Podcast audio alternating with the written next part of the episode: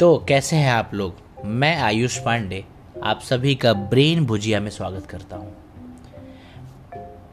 मैं आज से एक नई सीरीज़ लेके आ रहा हूँ आपके पास, जो एक ऑडियो सीरीज़ होगी, एक ऑडियो पॉडकास्ट होगा, जो आपको ऑडियो के थ्रू सब्जेक्ट्स टॉपिक्स को रिवाइज करने में हेल्प करेगा और आपको एक नए तरीके से नोट्स देने की कोशिश है ये ब्रेन भुजिया की।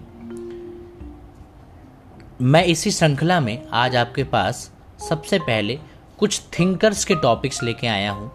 हम इस पूरे सीरीज़ में पॉलिटिकल थिंकर्स और एथिक्स में जो थिंकर्स होते हैं, उसको पढ़ने की कोशिश करेंगे, उनके बारे में जानने की कोशिश करेंगे।